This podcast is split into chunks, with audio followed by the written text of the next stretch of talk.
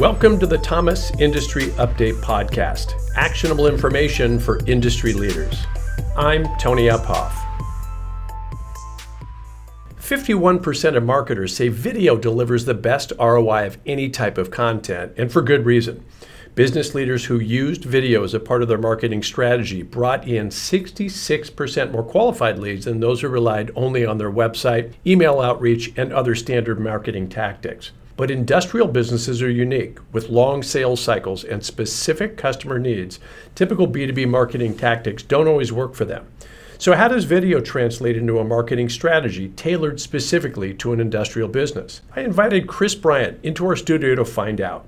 Chris is the creative director at Empire Studios, a video digital marketing agency based in New York and Connecticut. I talked to Chris about why video is such a key element of industrial marketing how to get started incorporating videos into your industrial business strategy, and what mistakes to avoid in filming and publicizing your new video content.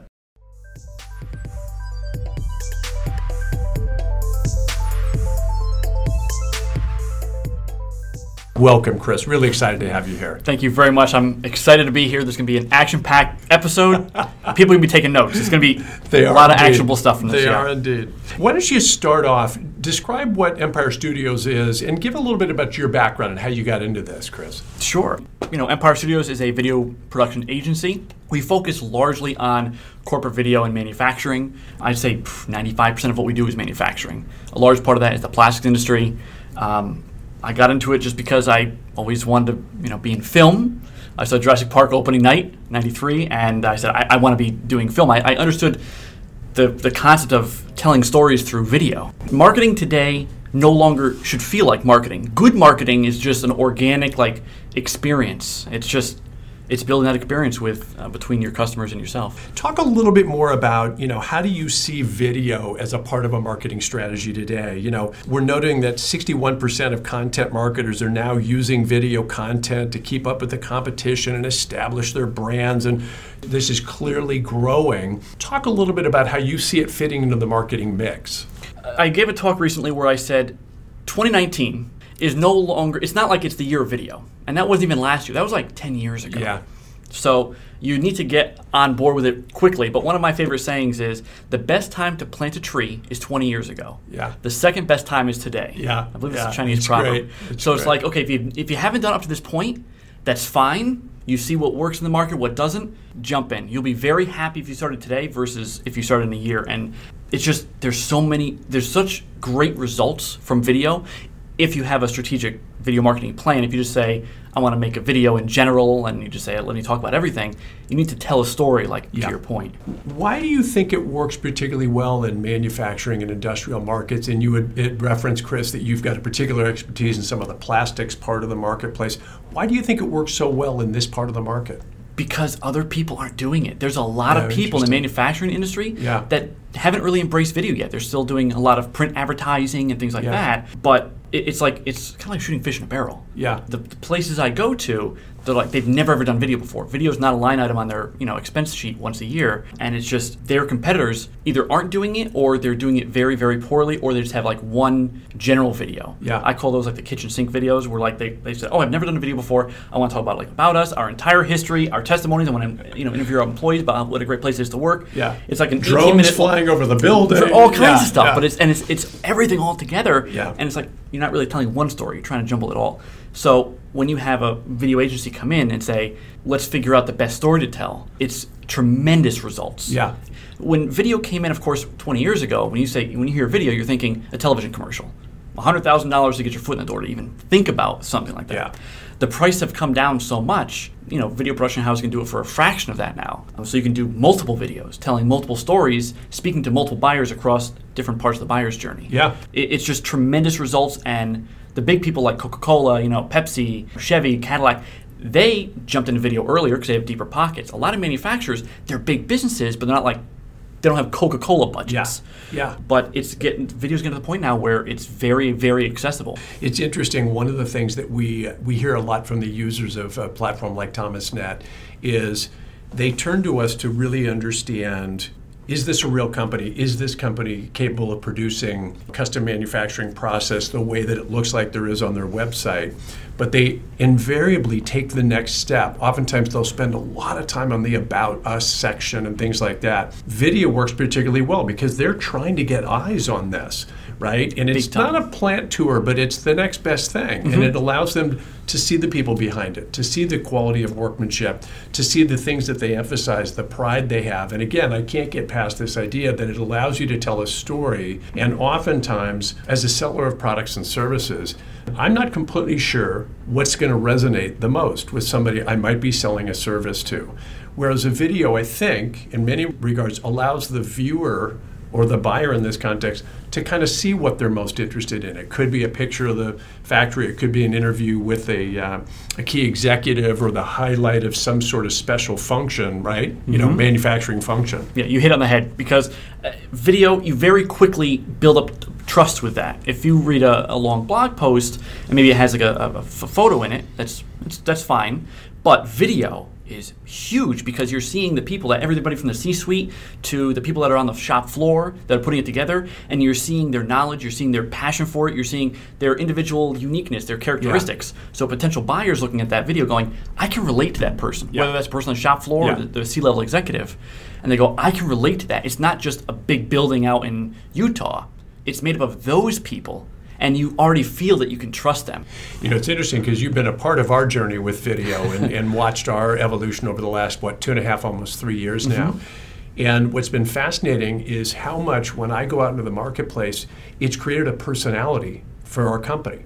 Mm-hmm. People really feel they know us because they see me or they see many of our execs or they see different components of what we do via video and it's created a much higher level of familiarity. Our brand understanding's gone up exponentially, but there's also this kind of personal connection mm-hmm. where oftentimes I'll walk in the room, someone go, "Well, I know you." Yeah, exa- yes. And there's this kind of really nice. You, you, feel like there really aren't cold calls anymore. You're almost mm-hmm. kind of, you know, it's a, a much warmer engagement because sure. people feel like they've seen you and they understand something about you and your company before they actually meet you. Yeah, I mean, before they, a customer today picks up the phone to give somebody a call, they've already done the majority of right. their research. Yep. And if you add video to that mix, it's like, I already feel like I know Tony. How would you advise somebody kind of wrestling this to the ground? How, how would they get started and how might they start to think about, I've never done video, how would I start to, to think about, you know, approaching it and getting involved? Okay, the last thing you should do is look to the competition and see what they're doing because just because somebody else is doing it doesn't mean it's the best way to do yeah. it take a time out, write down your top three things that are keeping you up at night. What are the biggest challenges for your hmm. business?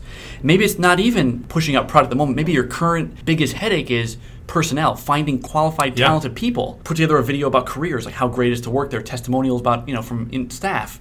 Or it could be, hey, we launched this product last year, it hasn't got a whole lot of traction you know, we want the sales to go up, but we feel that people don't understand it properly, then let's not make a general about your company video. Let's make a video about that product and try to answer the questions that you're hearing come in from the field yep. and answer that in a video and then get that out there. You mentioned before that it's more accessible financially mm-hmm. than it used to be because I remember those days in quote unquote industrial or B2B videos man, it wasn't for the faint of heart. I no. mean, you had to have big budgets and the big, you know, IBMs of the world and you know, sure. big companies were doing it, but the smaller company didn't have access. Today they do.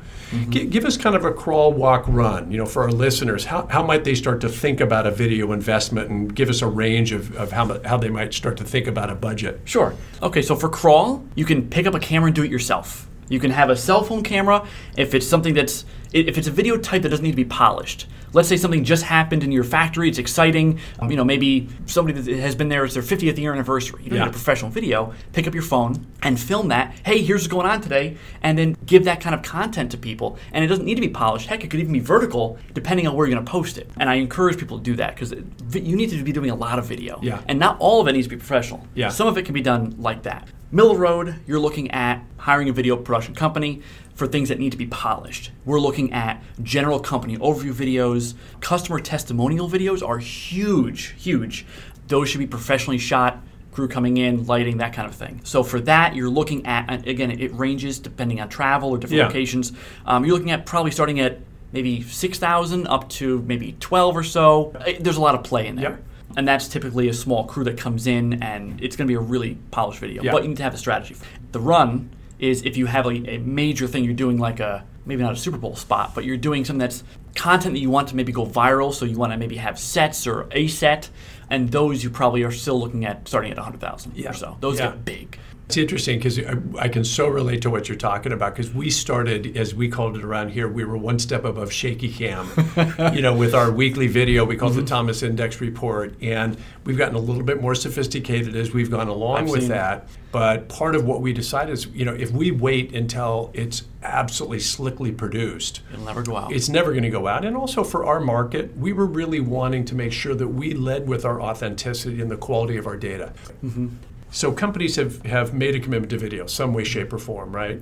You touched on a couple of ideas, but how, how would you recommend they start brainstorming the content? Because I think that's where we find a lot of people get hung up. Sure. So the biggest thing is listening. Listen to both people internally at your company, talk to sales, talk to marketing, and say, you know, like I said before, what keeps you up at night? What are your biggest challenges? And kind of ask all the salespeople, or at least, you know, the, the key ones, or the, the head of the departments, and then kind of cross reference to see what the biggest challenges are.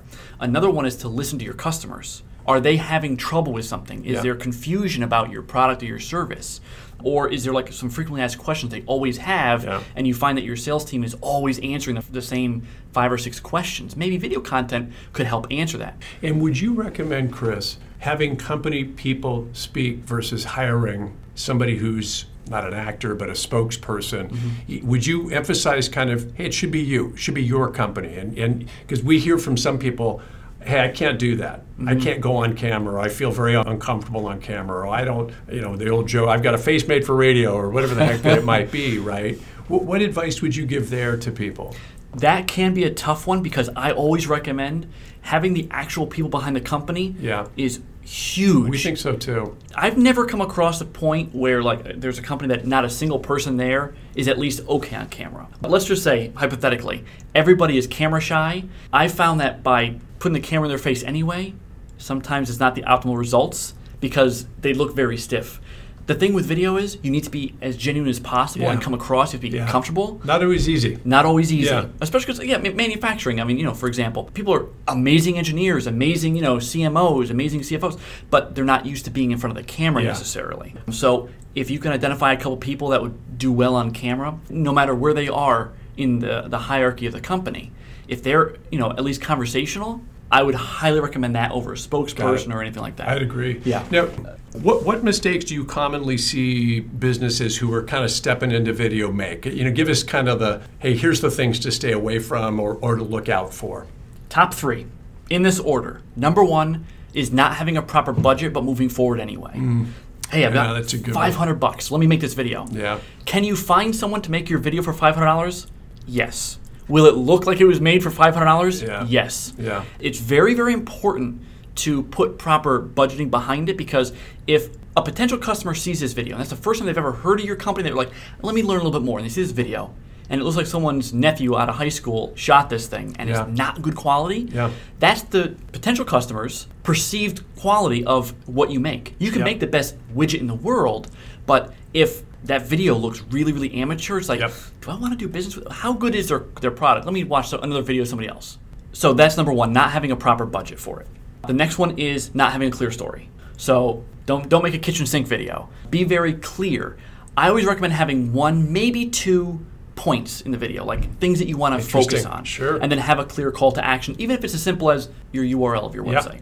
Number three is distribution strategies. Yeah. If you, for example, upload it to YouTube, and let's say hypothetically you make a great thumbnail, you have great tags, great description, Yeah. all the SEO for YouTube, if you make that perfect, but that's all you do and you forget about it, you'll have the best video and nobody's ever seen Yeah. it. Leverage your social media networks. Post to Twitter multiple times. Yep. Post to Facebook. Embed it in LinkedIn. And when I say uh, Facebook, Twitter, LinkedIn, if you upload those natively, you'll get much more views because those platforms want to publish their own content and sh- share that. Versus if you just copy and paste the YouTube link. And don't get hung up on vanity metrics, saying, "Oh, I want to share my YouTube link because I want to get a lot of views on my YouTube." What you want is the best views possible. I've talked to some people where they only have 100 views, but that 100 views has amazing You bet. quality as far as the leads who've seen it. There's one video I did on my own YouTube channel where it had 61 views And that landed me a major brand deal. Yeah. I had 61 views, but they liked the personality, Yeah. liked the quality, and, and it led to something big. And distribution also internally. So empower the salespeople to say, hey, listen, here's some content we've made.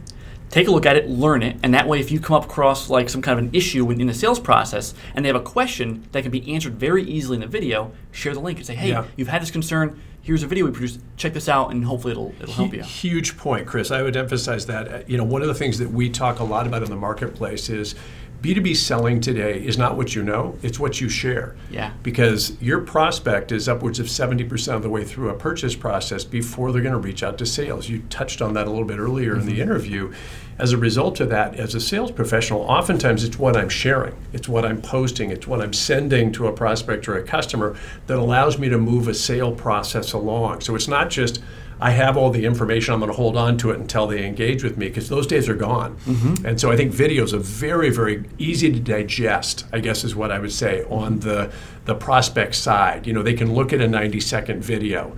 You know, it's not like downloading a white paper or something that they feel they're going to have to make a larger commitment to reading through and all that kind of mm-hmm. stuff. Yeah, somebody would much rather watch a 90 second video than read a full page blog post. Yeah. Now, that's not to say you shouldn't still make the blog post. If you make video, you've already made multiple things. If Yeah. you think about it, you can strip the video and just have the audio. Yep. And depending on what the content is, you've made a podcast or something like that. You, you could transcribe it. Now you have a blog post. Publish a blog post and also embed the video. I mean, that's an SEO dream there.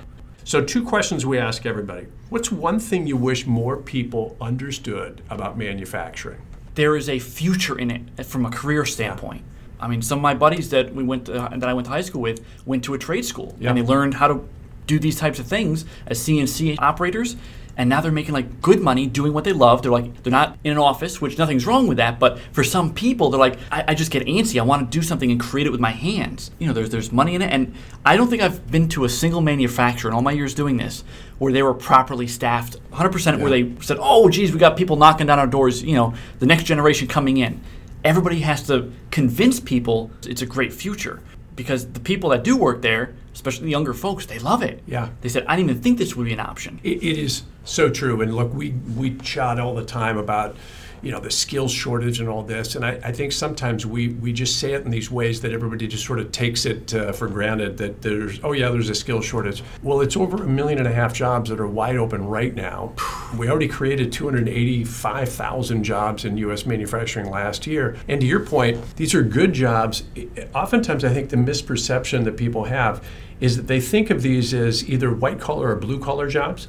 We use the term new collar. These are very high tech jobs, right? Running a CNC machine is a wickedly advanced technology. It's not, you know, uh, a simplistic manufacturing tool or device. And so, to your point, we think about that a lot. This is probably a little bit uh, less about manufacturing and more about you. If you could put one sentence on a billboard that expresses your personal philosophy, what would it say? A day without a laugh is a wasted day.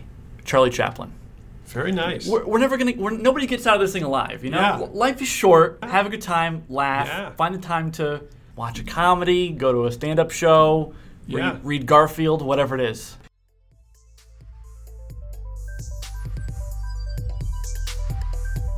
For more information on how to get started with video for your industrial business or to get in touch with Chris, check out the resources provided in the show notes of today's episode. If you enjoyed today's podcast, please take a moment to subscribe and rate us on iTunes or recommend us to a colleague. Your feedback helps us continue to advocate for industry across the airwaves.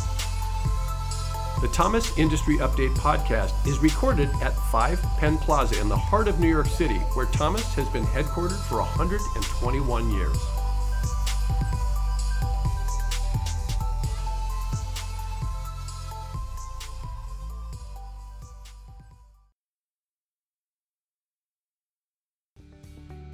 Want to get more insights on supply chain, IoT, industrial business, and more?